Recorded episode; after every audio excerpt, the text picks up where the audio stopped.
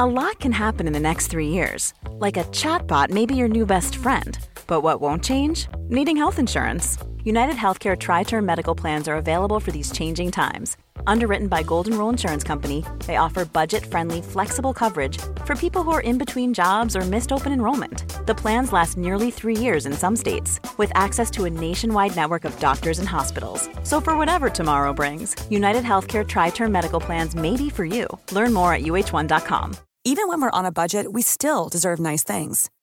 Quince is a place to scoop up stunning high end goods for 50 to 80% less than similar brands. They have buttery soft cashmere sweaters starting at $50, luxurious Italian leather bags, and so much more. Plus, Quince only works with factories that use safe, ethical, and responsible manufacturing. Get the high-end goods you'll love without the high price tag with Quince.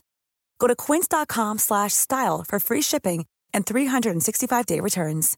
Quality sleep is essential. That's why the Sleep Number Smart Bed is designed for your ever evolving sleep needs. Need a bed that's firmer or softer on either side? Helps you sleep at a comfortable temperature? Sleep Number Smart Beds let you individualize your comfort so you sleep better together. JD Power ranks Sleep Number number 1 in customer satisfaction with mattresses purchased in-store. And now save 40% on the Sleep Number limited edition Smart Bed for a limited time. For JD Power 2023 award information, visit jdpower.com/awards. Only at Sleep Number stores or sleepnumber.com.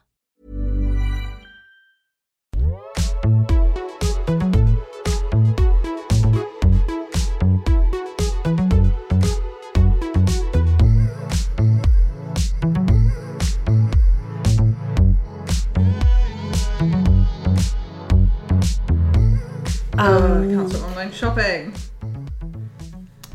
I know. I have we a recording? problem. Yeah, we're recording. Hi, Zach texting. Um, Hello, bitches. yeah, hello, muffins.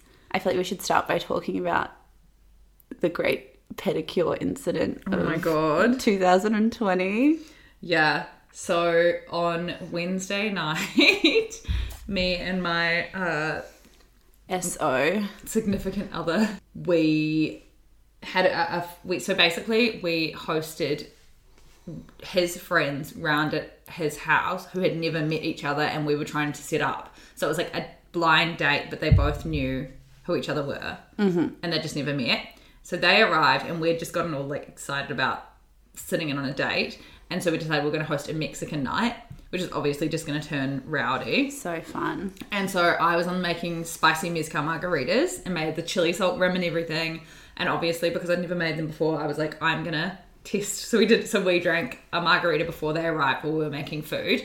Then they arrived, and we all just got like really buck wild on a Wednesday. And margaritas just they just go down the gullet in the Mm. way no other cocktail, in my experience, does. And if you drink all night on margaritas, remember that night that we um we had this night at a place in Soho called La Bodega Negra. Oh. Underneath uh, um A sex a, shop. sex shop. We were drinking mugs all night, and that was an absolute mess. That I was a naughty found- night, It was yeah. a naughty night. Yeah. And I just found last night um messages from our friend Jake afterwards. He sent me duck mit life. I lof just got home and I'm so drunk. I hey to haha whoa at 9 a.m. and then I I remember like coming to just walking through an underground tunnel, and I was like, "What's happening? where am I? yeah. So margaritas they get you good. And um anyway we so They we- got you good. they got me good. And so the next day, we were on the phone to um, the guy who'd been round at dinner, and I was like, "Why are we both so hungover?" And he goes, "When we left, you guys." Were making straight tequila because we ran out of all other options. we were making straight tequila drinks, like just basically tequila on ice, and I was squeezing heaps of lime in it, and it was this full cup of tequila. and Oh, and that's so um, apparently, we were salsa dancing to Jennifer Lopez. Apparently, allegedly, according to reports. according to sources at the scene. We were sources close to the action say they were salsa dancing to um, Jenny from the block at five in the morning. So then the next day we wake up. Me and Grace had booked this really cute pedicure in the afternoon, um, and Grace had booked it, and she'd booked it at this place that I knew by literally the name and location that it was going to be so expensive. I don't know, like something's happened to me in quarantine where I've like lost the ability to intuit that some things cost more than other things depending on where you go. Like we went to get gin the other day and we went into I just strode into this beautiful boutique wine store and a Gordon's gin was twenty five pounds, which is like fifty dollars. And Izzy was like, "That's more than usual." And I was like, "No, gin costs the same." No, I was like, why anywhere." are we here? Yeah, started. like, why did we come here instead of just fucking Sainsbury's? And then we went to Sainsbury, and I was like, "Oh, okay. If you think it'll be cheaper, yeah, we can go there." And then we went, and it was thirteen pounds there, the difference of like twenty five Australian dollars for a shitty bottle of gin. And um, the same thing happened again at the pedicure place. yeah, so I said um, when you booked it, I was like, I'm Grace has booked us. embarrassed to say how much we paid for a pedicure. It Yeah, makes we- me feel yeah, sick. Yeah. So I said when you booked it, I was like, oh, Grace has booked us this insane. It'll be so expensive. So I was prepared, and then, but anyway, But Well, I wasn't. I didn't. I thought I just booked a generic place, and Izzy knew it was going to be expensive. I didn't realize, and then we got there. I didn't even. It didn't even click when we went in there. but yeah. Well, I, mean, I wasn't were- like, oh shit, this is because I'd what if you go to a place where they give you sparkling water. where they give you no, you it wasn't even spark. We we chose water. It was free alcohol. Like we could have had a champagne, but obviously I wasn't going to. Izzy, you withheld information because you were hungover. they held up a drinks list. I couldn't even I speak, we were Grace. I couldn't even speak. Okay. Izzy just grunted. yeah. So so basically the place like um I thought Izzy had disappeared off the face of the earth, so I cancelled the appointment on her behalf and then got there and she was there. It was just so chaotic. I couldn't. I was like, oh my god, you're here! And couldn't Izzy was like, not even capable of talking. You were like a beast. And you know, when you're like, if I wasn't so hungover, I just sort of cancelled on you and been like, oh, I can't make it, or Yeah, I was or like, I'm tired, or whatever. I coming, just would have yeah. cancelled. But in my hungover pea brain, I was like, you have to complete this task. You just, you know what Your I mean? Adam voice, you're like, why do you keep doing this to yourself, Isabel? Can't even Yeah. get a pedicure, Yeah. Isabel. Fucking Yeah. piece of shit. I was like, you just have to go to the. You have to go. Grace will be angry if you don't. You have to complete this task. It was a twenty minute walk away. I got an Uber. Yeah. I Ubered because I was like, I can't fucking walk. And I just vomited at home. Ubered 20 minutes there, got out of the car, hadn't been able to look at my phone because I couldn't figure it out. Yeah. Got there, Grace was like, What the fuck? Thought you weren't coming. Sit down, um, the woman starts doing my feet and, and she's trying to upsell me the whole time. I had this like really cool, like tatted up Italian chick who was just a legend, and then you had this like chirpy, chipper, eager. It was like that, it should have been the absolute opposite for our states of mind because I was like, "Hello, everyone." I was so perky. Mm. Yeah. And you wanted to kill yourself. I had my you- eyes shut and you kept And trying she- to talk to me. Yeah. yeah, and we were like far away from each other, so we were texting instead of talking. yeah. And yeah, and then I text Grace and I was like, I think I'm gonna vomit. no, you just disappeared. You were like, "A moment, please," and then you walked off. And then you came back, I and you put were like, "I jandals threw on my feet. I had to put the jandals on my feet. She was doing a pedicure, and I was like, I need to go to the bathroom. I was like, I need to vomit. Stop trying to upsell me mousse. foot mousse. Foot Um, mousse. It I was was, like, absolutely crazy. not, I was like just oblivious to everything going on. We'd probably go back in now and it was like gilded walls and I just didn't know. Yeah, Um, but yeah, Izzy threw up at the the pedicure place. yeah, and and also for to go and get an expensive pedicure already is unnecessary because you can just go anywhere and it's basically the exact same I don't believe in expensive pedicures. Like this is why I'm so annoyed. And Yeah. then when we went to pay, I you was like, thought they'd pay. They were I was like, no, one each. Yeah. And then she was like, that is it. And I nearly fainted. Mm. Um, Yeah, and it, so it's it's not good at the best of times, but for me to be that hungover and vomiting, I was like, what a waste of my What a waste money. of your life. Yeah. I think that like London there's a a level up of costing of things here. I think it's just a big city thing, a global city Mm. thing. It's the same in New York where what you consider expensive just goes up by like an extra 60%. You know what I mean? Like an expensive pedicure in Sydney would be X amount. It wouldn't even cross your mind that it could be this amount. I know. And I remember getting a coffee. I was staying at a really nice hotel in New York. And I got a coffee. I was really hungover as well. I got a large takeaway coffee and a croissant. Croissant? Who do you think you are? a croissant. and they only sold them in trios. And I just got a coffee and then three baked goods. And it was 38 US dollars. Yeah. How wild is like that? you would never you'd be like this is going to be expensive because it's in the hotel but you'd think this is going to be 20 australian dollars or something Mm. you know like in these big cities these big crazy towns Yeah, in these big crazy towns, you pay three hundred dollars for two pedicures. yeah yeah that's how much it was Oh I'm my god! Yeah, I, Okay. I want to write them a bad TripAdvisor review. yeah same that's a good idea Very on brand for me to be so hungover all the time, isn't it? um, I am really stoked because Actually, just quickly on that, this is really funny. We had um, the the night of after that pedicure, I was having my dad and my cousin over for dinner, and we went to the Sainsbury's afterwards, and you got a Coke and a Lucas. got a roast chicken with like rosemary and parsnips. oh my god, And I was like, "This is us now." When did this like giant divergence happen? Coke and a Lucozade. got both. I know, and we'd been smoking ciggies inside with the windows shut. Okay, so when you weren't hungover, what were you watching, reading, listening to? Um, I am very oh, obviously the, the same old as per usual, like Who Weekly, um, and the Daily, etc. But I'm also very stoked because Grounded with Louis Theroux is back for a second season. Have you ever listened to it? No, my mum has told me that it's a delight. Yeah, it's so good. So I loved the ones that I can remember that stand out from season one were Rose McGowan and uh, Helena Bonham Carter. Um, and then first guest on season two is Michaela Coel. Amazing. And she was so great. She's just a smart, eloquent legend. I've listened to her before actually on gal-dem's podcast with Liv Little, who we actually interviewed on this podcast. Friend of the pod. Friend of the pod.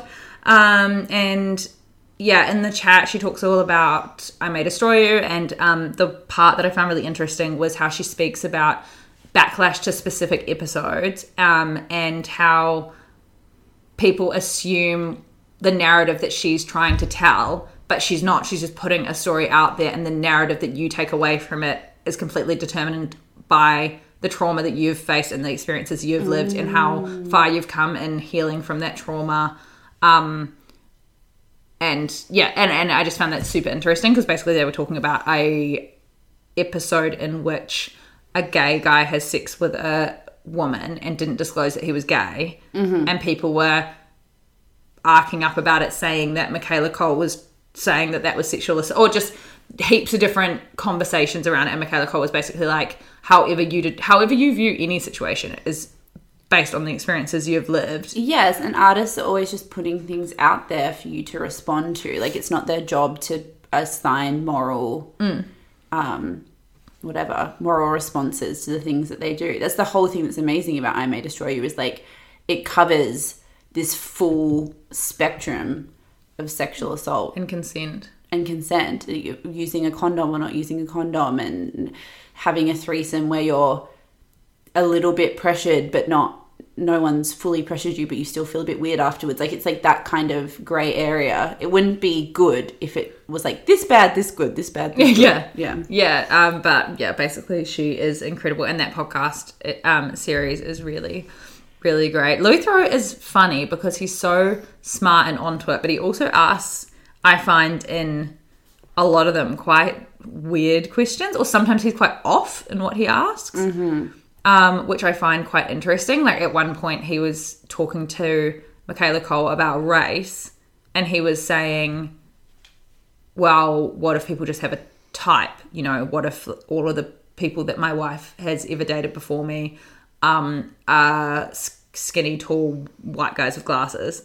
And Michaela Coel's kind of like, mm, I think that there's a race element to the whole thing. Like it, she just, Yeah. she just I and then he was doing the same thing with Helena Bonham Carter as well, where she was where he was talk- he was asking her quite probing questions about sex and things, and then they I don't know, it's it's really interesting Yeah, to hear an interviewer because obviously he he builds such a rapport with these people, and he probably knows quite a few of them personally. Mm. I think he did the same with Rose McGowan actually as well. Yeah, he always asks stuff where I'm like, what? You sound a bit. I would I would delete it if I was you. Yeah, but maybe he likes Yeah. Which is interesting because it's- Yeah. that's that's a great trait to have to be willing to sound willing wrong. to sound Yeah. wrong or to sound willing to sound ignorant or um Mm. yeah like you don't know something whereas usually I try so hard to sound like I know the answer to things. I'm trying really hard to not do that. Yeah, yeah, yeah. I think as well that's yeah part of why he's been so successful is, and it's funny actually you say that because I remember Michaela Coel. I can't remember which interview it was with her that I read, but she said that she does that a lot in meetings where she'll be like, "Wait, what? I don't, I don't get that. That's not really the same thing." But Yeah, where, yeah, where yeah, she'll, yeah. she said people are so scared to do that, but if someone's like, "No, we can't give you executive producer," she'll be like, "Oh, I don't understand why. Why?" You Yeah, know, and it's putting people on the spot to explain something, whereas they're kind of relying on you To just take it. thinking, "Oh, everyone in the industry knows this. Like, I'm just going to be quiet." Yeah. Yeah, it's really interesting. I actually wrote down on my notes. I feel like I've said this on the podcast before, but I have a note as I've said the um, ADHD. My, Monster my list. yeah my, my like coping mechanism for Yeah. me my what I have self diagnosed as ADHD is having really um uh, what is it? Organized notes folders on my phone and actually three people messaged and said that they didn't know you could pin notes to the top of your uh, app which you can. But basically i've got a bits folder. I've got all these different folders. So i've got like a after work drinks folder a food folder a money folder a work folder blah blah. This bits folder has all these like cute tips from my therapist and stuff like that. And i wrote down at one point it's literally just a note from 8th of July 2020 at 6:54 a.m. I don't have an opinion, but I'd love to hear yours. Oh, you little muffin! Let's get that on a t-shirt. yeah, yeah. I have an opinion on this, but I'd love to hear yours. Yeah. It's such a like. yes. Yeah. I just don't want to act like I know everything. No, I think that's awesome. What have you been consuming, Grace O'Neill? So I've been listening to a lot of You're Wrong About, which we recommended in our Princess Diana episode a few weeks ago. Um, and the thing I love about it, and the ones I keep draw- finding myself drawn to, is like misunderstood women. So I listened to Tonya Harding, Marie Antoinette, and Courtney Love. Do you know who else is apparently really good? Um, Jessica Simpson. Oh, yeah, they did a huge thing on Apparently her. that one's really great. Okay, let's do that. Yeah. Yeah. Um, so I loved the one about Courtney Love specifically because I just think that she's this polarizing person that people really don't know much about. And there was so much misinformation about her that I learned in this podcast episode. For example, this conspiracy theory that she murdered Kurt Cobain I know it's so fucked. it's firstly she was in a different state when that happened she was literally recording in los angeles and he was in i don't know where he was but a completely different state um she had for months and months years been this single person that was looking after someone going through like an awful mental health crisis while also trying to have her own really successful career and raise a child. And it just made me realize oh and also courtney love's fucking interesting. She went to trinity college in ireland where normal people's from. Yeah, and that's a really, really prestigious, Prestigious uni, which really is so- prestigious kind of arty uni, right? yes.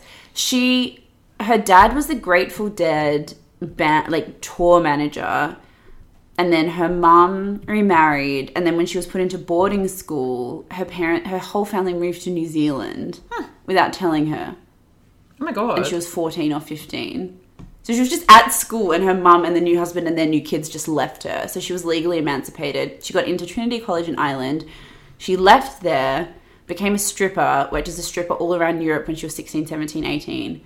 Moved to LA to become an actress, failed as an actress, and then made what is literally widely considered one of the best grunge albums of all time. And then there's all this stuff about people saying, oh, Kurt Cobain wrote all her music, when it turns out that she actually co wrote a few of Nirvana's most famous songs. Legend. And I was like, she's actually really cool. And the reason people don't like her is because she doesn't pander to performing in a way that people will like.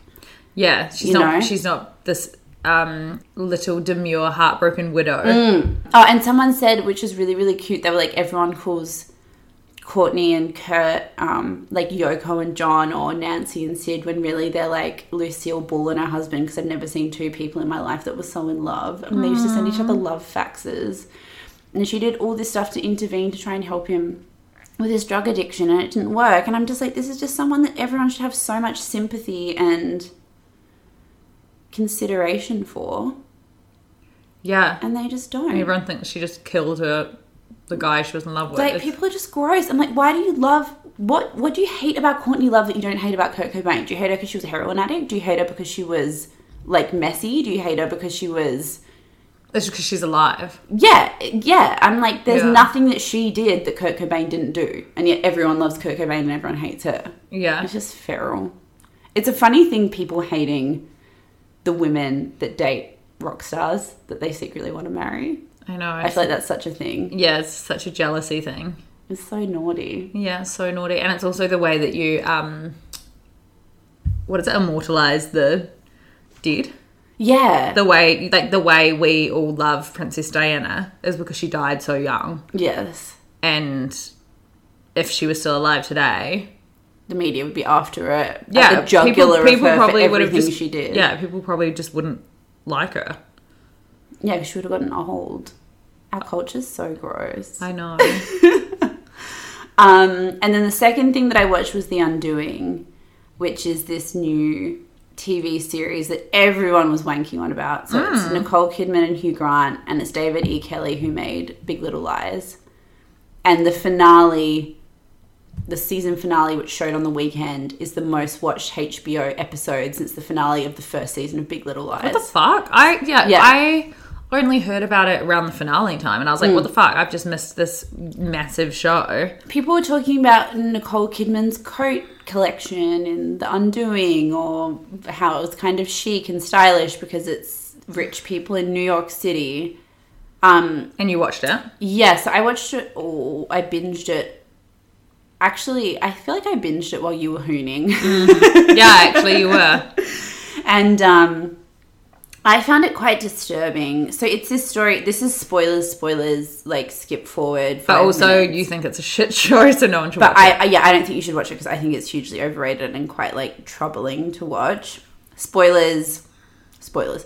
So it's Hugh Grant is playing Nicole Kidman's husband, and this hot young Latino mum at the school who's poor, who's got into this rich school on a scholarship for her kids, is kind of obsessive with Nicole Kidman in the first half of the episode, and then it comes out that she was murdered.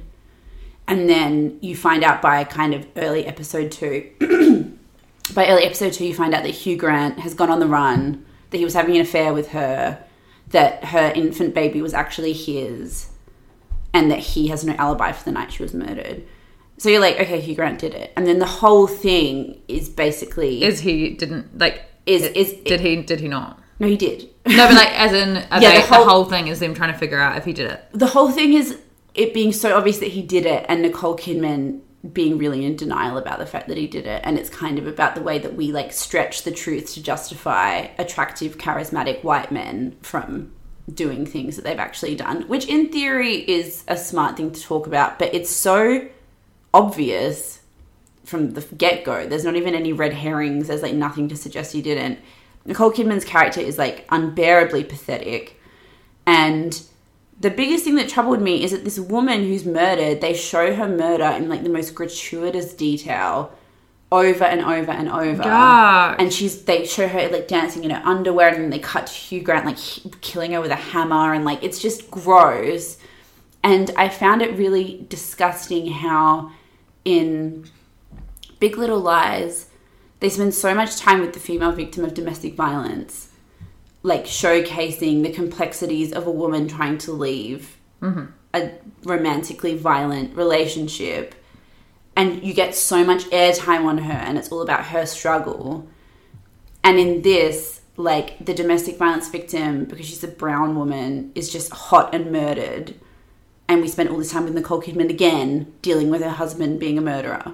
And i'm just Yeah. like that's it, it just it just made me feel kind of gross. And like no one was talking about it. And then i found a really good article in the atlantic which was called which was called the dangerous blind spot of the undoing which was about the exact same thing so it, it, the cell is this show treats domestic violence like a striptease um, and I think it's it's worth talking about because obviously there's been so much conversation in Australia the last few weeks about domestic violence, which has risen drastically alongside COVID. People are saying it's like the second pandemic happening in Australia. And I just think people should, I don't know, just like question treating, seeing a beautiful woman fucking beaten to death over and over and over again as entertainment. I just I felt like we were past that as a society. So to watch that as the most popular show in the world at the moment, I just felt a bit gross. Hmm. Planning for your next trip? Elevate your travel style with Quince. Quince has all the jet setting essentials you'll want for your next getaway, like European linen, premium luggage options, buttery soft Italian leather bags, and so much more. And is all priced at 50 to 80% less than similar brands. Plus, Quince only works with factories that use safe and ethical manufacturing practices.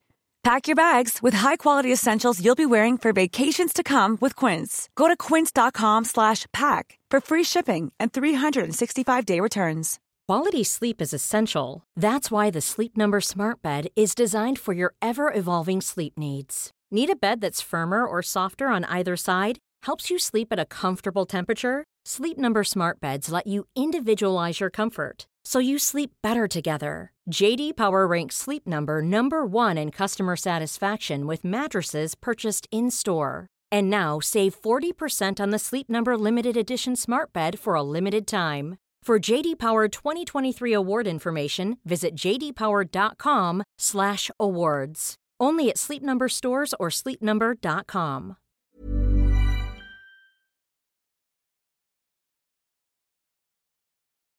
Yeah, I would love to talk to you about an article that was published in uh, the new New Zealand magazine um, incredible website called Ensemble, and it was launched by Zoe Walker Ahwa, who I know um, personally, and she used to be the editor in chief for FQ. Um, and she started Ensemble earlier this year during COVID. It's really, really beautiful and epic. And just quickly on the subject of that, this is exactly what we talked about when magazines closed, where we said all of the talented, amazing people who worked for these magazines are still incredibly talented and they're all launching their own projects. So this is like the most perfect example. Yeah. And Zoe enlisted David Farrier, who's kind of like New Zealand's Louis Theroux. Um, not only do they look identical, but David is this really uh, incredible journalist, and he did the Tickled documentary. You've seen it, right? We've I watched it about with you. Yeah, we, yeah. It's Tickled is like crazy. a work of art. Yeah. It's about um yeah, what- what's his name? David. Farrier. David Farrier goes deep on this weird tickle fetish community and the owner of it. It's amazing. Mm. Izzy showed it to me really soon after we Met. got together. Started dating. hooked up. Yeah. Um, and my mind was like blown. Everyone should everyone should watch Tickled. Yeah. It's so underrated. Yeah. Um, so David Farrier and Zoe Walker, who started Ensemble, they went to uni together. They're long-term friends, and Zoe teamed up with David to write an article about lonely lingerie.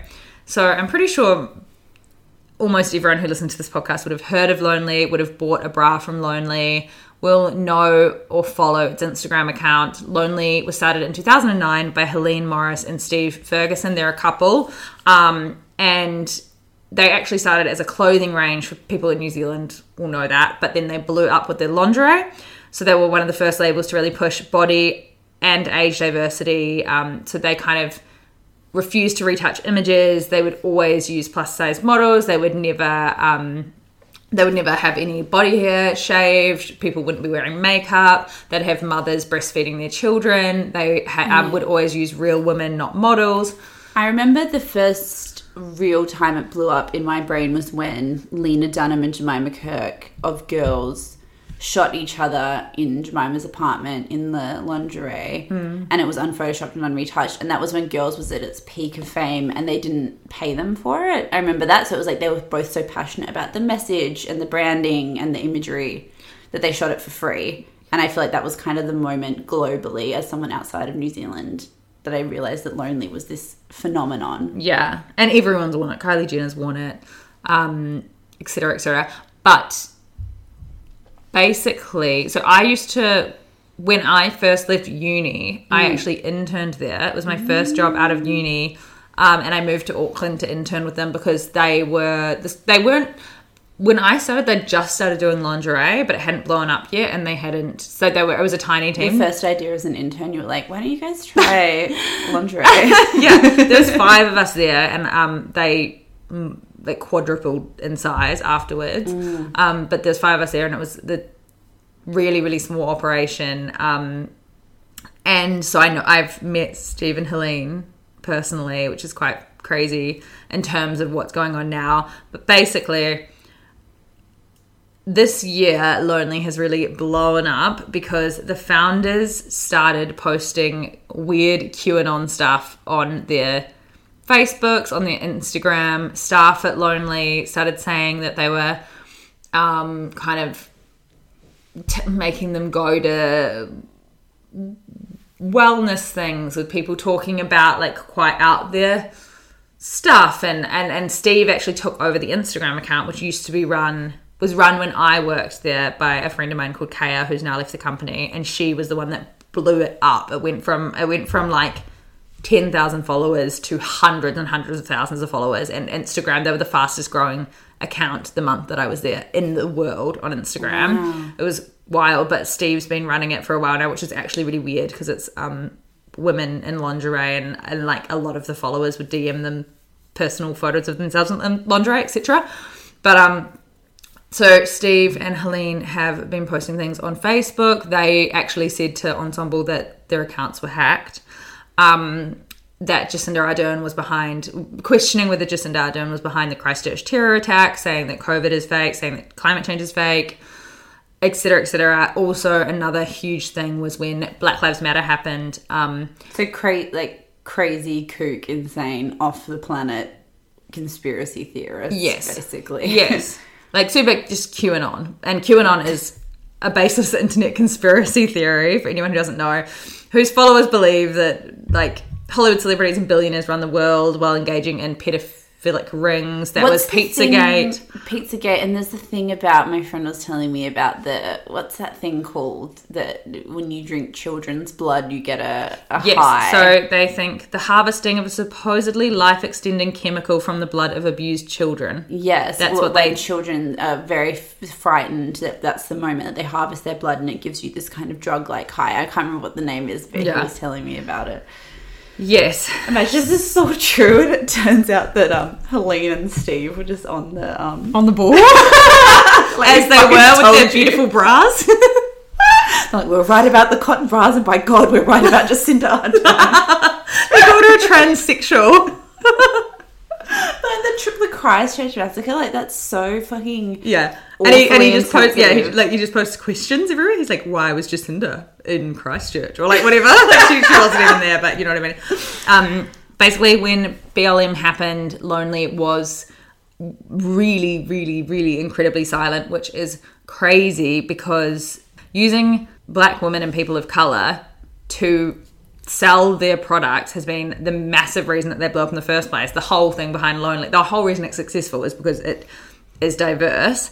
And during BLM, they refused to say anything. And not only did they refuse to say anything, they um, were deleting people's comments on Instagram, asking them to say stuff. Then they like they were deleting comments completely. Then they um, what is it? Like stopped people from being able to comment, complete Right. disabled comments completely, um, and deleted posts.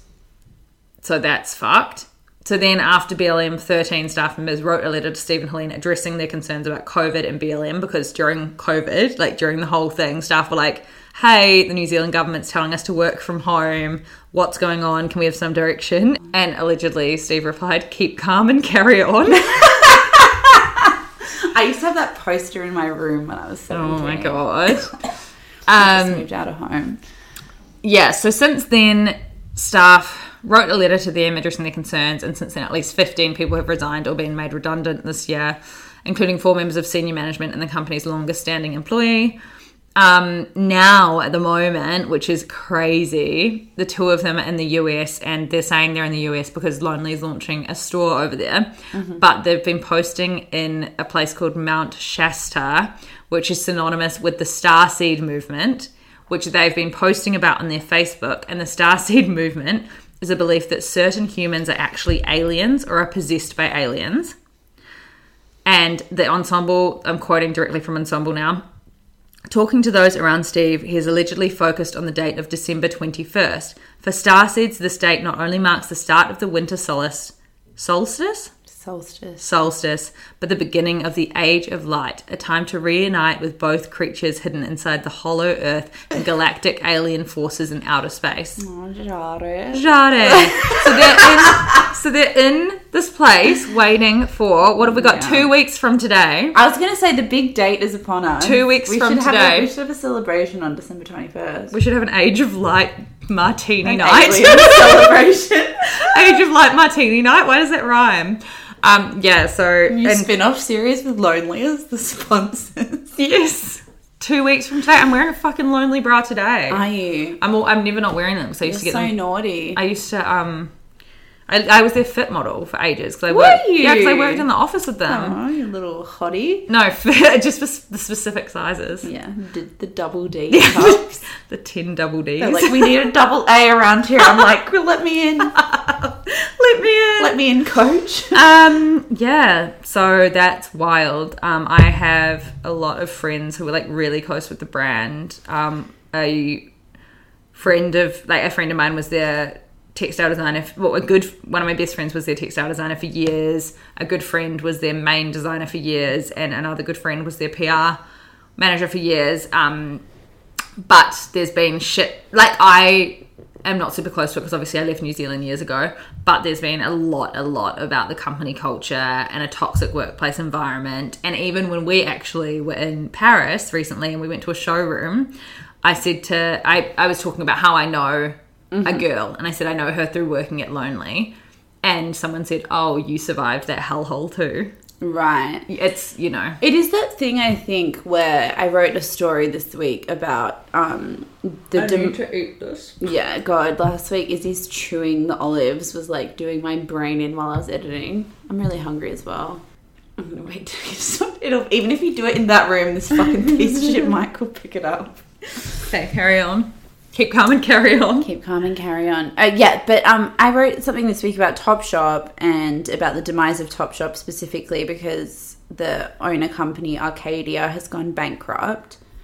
Um, and I think the like the biggest thing now that we've seen, especially this year, is something that's never really existed before, where people now expect brands, owners, and founders to reflect the values that the brand it sounds obvious but it was never a thing before. Like topshop in terms of values when i was a teenager or when i was in my early 20s was about like making high fashion accessible democratizing it making good quality products that were also like stylish and kate moss was part of it and um, all these musicians were part of it and it was this very cool cultural thing. But you cannot marry that image with Philip Green, who is accused of sexual harassment, of bullying employees, who is by like almost every journalist who's ever worked in the industry's um, testimony, a truly horrible person who is accused of withholding pensions. It's like you cannot get a millennial shopping generation now to put their money behind someone whose values are like that and it's kind of that's happening with lonely i guess where back in the day the external values of who's in the campaigns felt like enough to invest in mm-hmm. but now people are digging deeper where they're being like wait where's my money actually going and if it's going to these people who i mean some of that stuff is funny but most of it's awful What these guys? yeah I mean, yeah, it's pretty. It's crazy if people are taking it seriously. I would like to know. So, Philip Green. That's Mm-hmm. who's the girl? Does she still go out with hot mugshot guy, Chloe Green or something? Oh yeah! me oh my see. god! Fantastic reference, Izzy. I don't. I remembered none of that. But his Hot daughter. Felon Jeremy Meeks is now single after split from what's her fucking face? Topshop Heiress. Chloe Green. Chloe Green. Chloe Green and they've had a baby together. You know that? Did they? They had a baby together. That is amazing. Remember when he- So, so- Philip Green's grandson is Grand, grand, yeah, grandchild yeah, is Hot Felon's Yeah. child. Hmm. because Hot Felon was literally in this full long term relationship with the mother of his child. Then he became Hot Felon, blew up, met Chloe Green, who's a billionaire heiress, went on Not a anymore. went on a super yacht. Yeah, that's why they've probably broken up. Went on a super yacht with um her. It was like such a scandal at the time. He was caught on this super yacht vacationing with her, hooking up with her, and his wife. I remember being on his wife's Instagram at one point. Okay, hot felon Jeremy Meeks stays he's still together with Chloe Green despite her kissing another man. When is that from? That's from August 2019. I need like I need hot mugshot guy Chloe 2020. Yeah, why has why where are all the journalists when we need them covering this story? It's uh, after dumping hot felon Jeremy Meeks, Chloe Green is allegedly dating this mystery man. So, Chloe Green, she started with hot felon Jeremy Meeks, who she dumped in 2019 after having his baby, now two years old. Crazy. I wonder if she got any. He got any money. He definitely would have. I mean, he's his Instagram. He has 1.6 million followers. Does he? We should get him on the podcast. We act. He would come on. I feel. Yeah, Yeah, let's reach out. let's reach out. let's reach out to Jeremy Meeks. Um, but yeah, I just just quickly on that point, I feel as if people were trying to say that Topshop dying was like a sign that fast fashion was over, but I think it's just a sign that Topshop weren't fast fashion enough. Yeah, Topshop. Topshop is over. Who's been in a Topshop in the past? Like 10 we used to work around the corner from the flagship on Oxford Circus. I went in there was- once to get a try and get a pair of earrings. It and was it was awful. It was like a club at four a.m. I felt like I was 500 years old, and I was like, we actually shouldn't have aged out of the Topshop market. Like, we're in our mid to late 20s. We definitely We're had. 41, okay? I worked at Topshop when I was nineteen. That's cool. I I, was I very applied. cool. I applied for Topshop. They never, they never would have me. It was very, very cool at the time. I felt fucking amazing. It was like the first time I got a job in bags. I was like, look at me go. I'm a top shop girl. I used to hide the uh, stock out the back so I could get it and not put it up. Because it would sell out so quickly. Yeah, it was amazing. It was And all my a- friends were like the top shop crew. The top, right, you were the cool kid. Like I remember when I This was at- in this is over here in the UK, obviously, because there was no top shop Oh, in New Zealand. the UK, right? Uh, I, God, you got a job at Top Shop UK. I couldn't even get a top, job at Top Shop Australia, and I worked at the movies. And someone was like, "Did you guys hear that Jenny got a job at Top Shop?" And I was like, "Oh my God. god, that's so cool." yeah, I got a job at River Island and I quit the next day to go to Top Shop. Yes, good choice. Because Top Shop opened in Australia when I was like It's still not in New Zealand, 18. I don't think. You know, well, never will be. I just ordered a burrito bowl. Okay. It'll come by the time we're finished. Um, okay, so something we both watched last night was Chris. Why can't I say her name? Kristen. Kristen Stewart's lesbian Christmas rom com, Happiest season. happiest season, the first of its kind. Um, which is astounding. I guess when I was trying. it. I was like, "What is it? The first of?" Because I was like, "It's the first lesbian rom com," and then um, the guy I'm dating was like, "No, it's not," and found me all these other lesbian rom coms, and I was like, "What the fuck is everyone talking about then?" But he was like, "People are saying it is, but I think it's the first Christmas, Christmas. Yeah, it's the the first first Christmas festive festive lesbian rom com of its kind." of its kind. It's directed by Claire DuVall, who's actually like quite a cool, iconic queer woman from the 90s. She's in Veep and she was in a movie with Natasha Lyonne in the 90s called But I'm a Cheerleader, which is like a very iconic kind of cult 90s gay movie. Um, I feel in two minds about this because it's not perfect. And then I'm like, God, does it have to be perfect?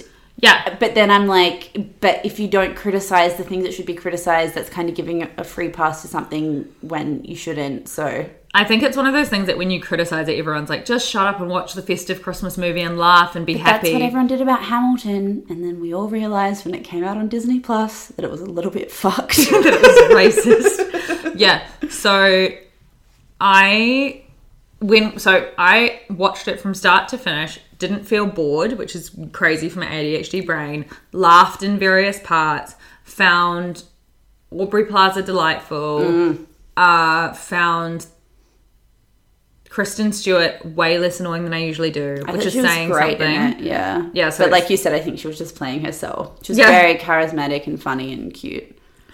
I wouldn't go that far. Is his but body froze? she was playing a moody lesbian, which is her personality, so she Mm-hmm. was better than usual. But it was like so funny because I just find her acting so bad. And it was funny because I hadn't said anything to my friend about not liking her. And he just goes, This girl's not a very good actress, is she? And I was like, Yes, she's not. But she's better than usual. But it's just so funny when you like look at other actors around her and then it flicks to her and she's like, and it's like, you know, we were like joking that the, the scene said look moody and she's just in the corner, just like, hmm, like frowning. Yeah, I just I don't She's know, cute. Izzy. We like we divide on this. I find her so like I just can't take my eyes off her when she's in a scene. She's I, I, beautiful. agree, I agree, but it's not even beautiful. She's got this thing, and I don't I don't think she's a like fantastic. I, I, yeah, I don't know how to explain it. I'm just like hmm. my I, I'm just gravitated. I just feel like I could watch her for days. Doing Really? Nothing. Yeah. That's funny because I'm always surprised that she gets roles, but it's probably because people like watching her. me, exist. Yeah. Um, um but yeah, it that's the thing with criticizing this because I just don't want people listening to like, I, I think people who listen to this podcast will watch it and enjoy it and mm-hmm. then hear us and be like, Oh, can't we just have a nice Christmas movie? True. But also I found it quite I found the storyline about being all about needing to come out quite old and weird and i was like is this really where the conversation's at right now because i don't think it is um having gay like friends and family members that the conversation has really shifted from being like you need to come out to more being like you shouldn't have to come out and why why do you need to come out and the whole point of happiest season was basically that Kristen Stewart was going to her girlfriend's family house for Christmas. Um, and she, this isn't, and we're not gonna, we're not even spoiling anything. This is in the trailer. Yeah. But she was going to her girlfriend's family house for Christmas. And, um, she was super excited 'cause she wanted to propose. And then she found out on the way to the family house that the girlfriend hadn't come out to her parents and had lied to her parents and said that this is her, like, weird roommate who had nowhere to go for Christmas. So then the whole storyline becomes about Kristen Stewart having to hide that she's gay, pretend that she's straight, having to hide that they're in a relationship, and then all about how this her girlfriend needs to come out to her to her really um, conservative family. Yeah, and that was the thing that. So yeah, I, I agree. I think Claire DuVall, who directed it and wrote it, um, I I don't know how long it's been in the process of getting made for, but I know that she said in interviews that it's something that she just wished existed for a really long time, and it did have the feeling of something that should have been made in the nineties, like the storyline, the fact that everyone's white, the fact that it's very wealthy, kind of um, upper class family, the fact that the dad's running for office and that's why they can't come out. It's like none of these things really feel like Current day, current day issues. Like whose daughter? Whose daughter is a lesbian again?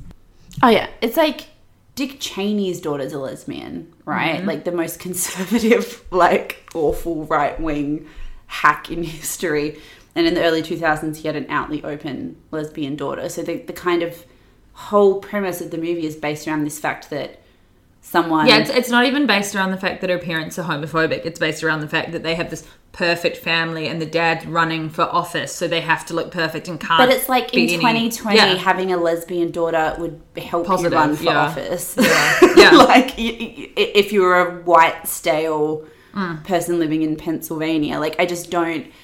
Yeah, a, a lot of it felt remarkably outdated as a concept for a gay movie, which on one hand just showcases, I guess, how backward um, the conversation has been up until this point. You know, Yeah. like that, that should have been a movie in the 90s, and now we've had like 50,000 million other amazing gay rom coms to like change the narrative and change the narrative. And the fact that we haven't is evidence of how fucked Hollywood's been. But at the same time, it did feel jarring to watch because you were like, wait, no, I don't get. And then you just think that the girlfriend, played by Mackenzie Davis, is an awful, awful, horrible person because she's forcing her girlfriend to pretend she's straight, to sleep in another room. She's pretending to flirt with men in front of her to show that she's straight to these high school friends. She's ditching her constantly. It's like it's awful to watch. I was like, oh, this is like Yeah. a rela- this is an abuse, emotionally abusive relationship. Dan Levy from Schitt's Creek was on it, and he was incredible as per usual. Mm. He actually gave, I think, the best speech of the whole movie, where basically he was talking to Kristen Stewart's character, saying, like, explaining why her psycho girlfriend was acting that way, and saying that he that all queer people have different stories. But even that pissed me off because he was like, all queer people have different coming out stories about like blah blah, and you just have to come out. I was like, just no, you don't. Mm.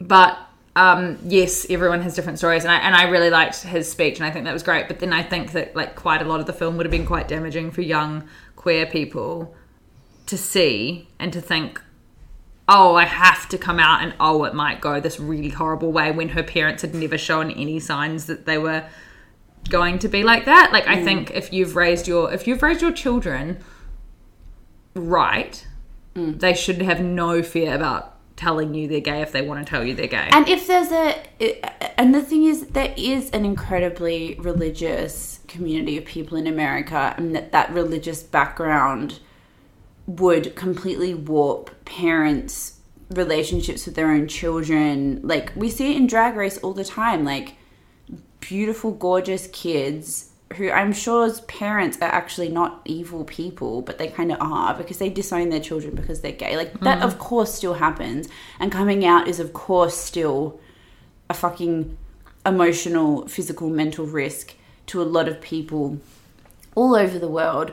But I think this was very unusual in that it didn't really explore the possible awful side effects of coming out to a family that won't accept you because it seemed obvious from the get-go that of course this family's going to accept her. They're incredibly like modern and whatever. Yeah. and then so it felt kind of like this really low stakes thing where you're like okay well n- no one around you seems like they're not going to accept you and yet you're still being awful to your girlfriend. And the kind of message is it's okay that she was absolutely awfully horrendous to her girlfriend for a week because She wanted to like fit in and going through a thing and it just kind of i don't know i just like that's a really bad message to send to be like accept this horrendous treatment which has been a common theme through a lot of the reviews i think Yeah.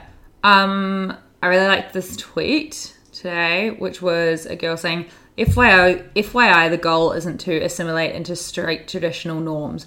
All queer people learn this. You don't win anything if you do. It ultimately just makes you feel worse about yourself. To me, Happiest Season is the first chapter of a coming out story. The second would be Harper realizing that what she did to survive the first wave of coming out was bad, and that only did not only did she hurt herself in trying to assimilate, but she did hurt, but she hurt the people around her. Best thing Harper could do for her creepy family is teach them that gay people who don't look and act like they do are great and that queer culture is great. It's a process, but integrating yourself with heteronormativity isn't the end goal, it's a survival tactic. Also, I found it so, I found it weird that two women who just look so white and generic mm. were the main characters, even though Kristen Stewart is queer. yeah It just it just felt so white, apart from the random husband yes yeah and mixed race children, which felt weirdly placed. Weirdly tokenistic Yeah. yeah. i agree i think yeah sorry And Kristen Stewart should have ended up with Aubrey Plaza. Oh my god, they had this like burning out of the screen screen chemistry where I was like, if these two don't fuck and end up together. Um, it's interesting to talk about this around the same time that there's this like I don't know why I find this funny. There's like this ma- Schadenfreude mass sadistic part of me that like loves this backlash against James Corden for some reason. And everyone like hates James Corden now, and um, he's being slammed for his portrayal of a gay man in The Prom, which is like an upcoming Netflix movie. It's coming out on Friday. It's based. It's Ryan Murphy. I thought James Corden was gay, but he's straight. He's straight and married to a woman and has children. And he's playing a gay man in this film. in this film, which is Ryan Murphy, who's obviously extremely gay, who made Glee and Pose and American Horror Story and The People vs. OJ.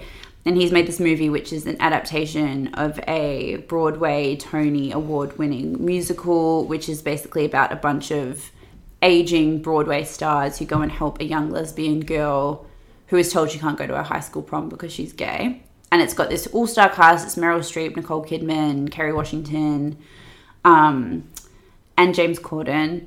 And he has basically been slammed by like every critic for doing what they're calling quote unquote gay face, where apparently the gay mannerisms are so over the top to the point where they're quite offensive and it becomes kind of gross to watch it. Mm. And it's kind of reignited this conversation about why straight men are playing. Yeah, like why why would a straight man play a gay man? It's not like it's ethically wrong. To, it's not like gay people should only play gay people and straight people should only play straight people. But it's like when there are so many talented gay actors. Why cast a straight man in the role? Yeah, Yeah, I really liked this quote, which was like, I could talk your ear off about the fact that we don't allow blackface. We've realized disabled or trans parts being played by people who aren't disabled or trans is flawed. So why do we keep thinking straight people can do the job as well as a queer performer? But really, the simple fact of the matter is, Corden, for all his musical talent, doesn't feel believable. Corden does his damnedest, but the entire thing feels like he's only read the SparkNotes of the Velvet Rage. His slightly, is it effete? Effete? Effete? E F F E T E. I don't know. If his slightly effete physical performance also great. This is easy, low hanging fruit to grab if you want to play a queer man, and he nibbles on every single one without clambering for the highest branches. Hmm. Which is interesting because, yeah, imagine if we were. Okay, I guess this doesn't make as much sense because we're women. But if we were being over the top flamboyant and outrageous, that would be um, offensive to our gay friends. Yeah, and I just think that it's not about saying that there isn't like that old gay theatre guys are not camp and flamboyant. It's about the fact that someone who has lived that experience and who embodies that can do it in a genuine, non caricature, cringe way that isn't mocking the thing that you're doing. And I guess the question is just why what this long list of people like Nathan Lane and stuff like were they just not available or why did it have to be James Corden? But then it's like complicated because we were talking about how blue is the warmest color, is this incredible lesbian love story, and the two actresses in that are both straight as far as we know. They're both married to men and have children with men. And Call Me by Your Name is two straight guys, Yeah. and that's a beautiful gay love Mountain. story. Brokeback Mountain, like it's not as if you can make a blanket judgment that a straight actor is incapable of playing a gay actor in a nuanced way because that would be very backward and like unprogressive and not what we're working towards. And also, a lot of gay men uh, say that they're typecast into gay roles, so mm. they want to play straight roles, or they don't come out because they'll be forced to just play gay roles. Like Andrew Scott has talked about that a lot. Mm. yeah, and like that, yeah, that's with him in Fleabag. Like, mm. was just this, the hottest fucking guy ever. Hottest thing ever, and he's gay.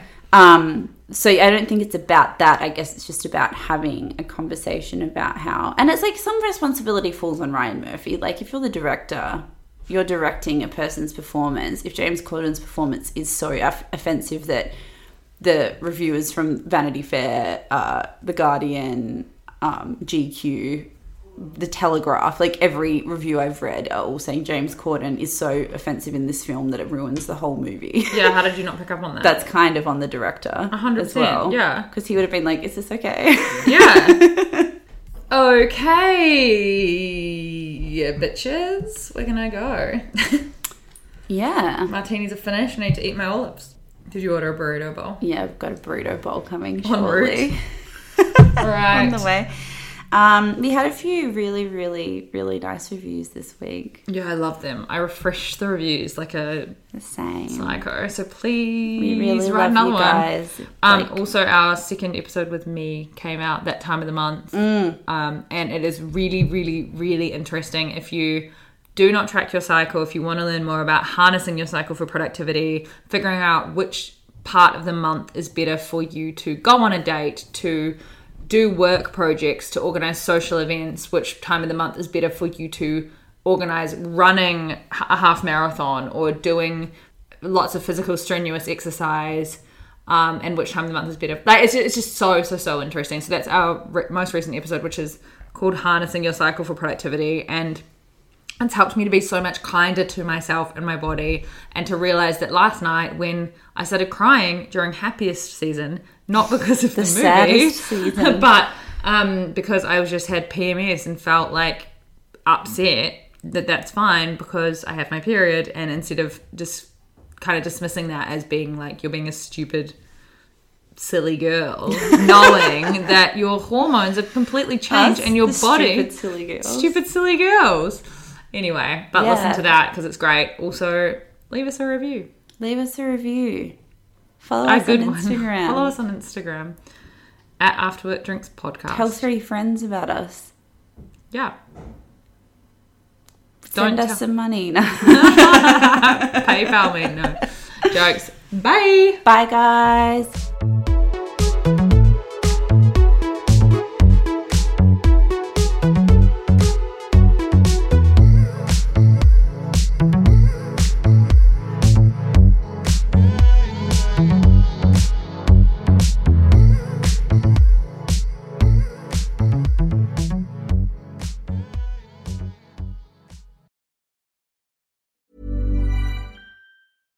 Normally, being a little extra can be a bit much, but when it comes to healthcare, it pays to be extra.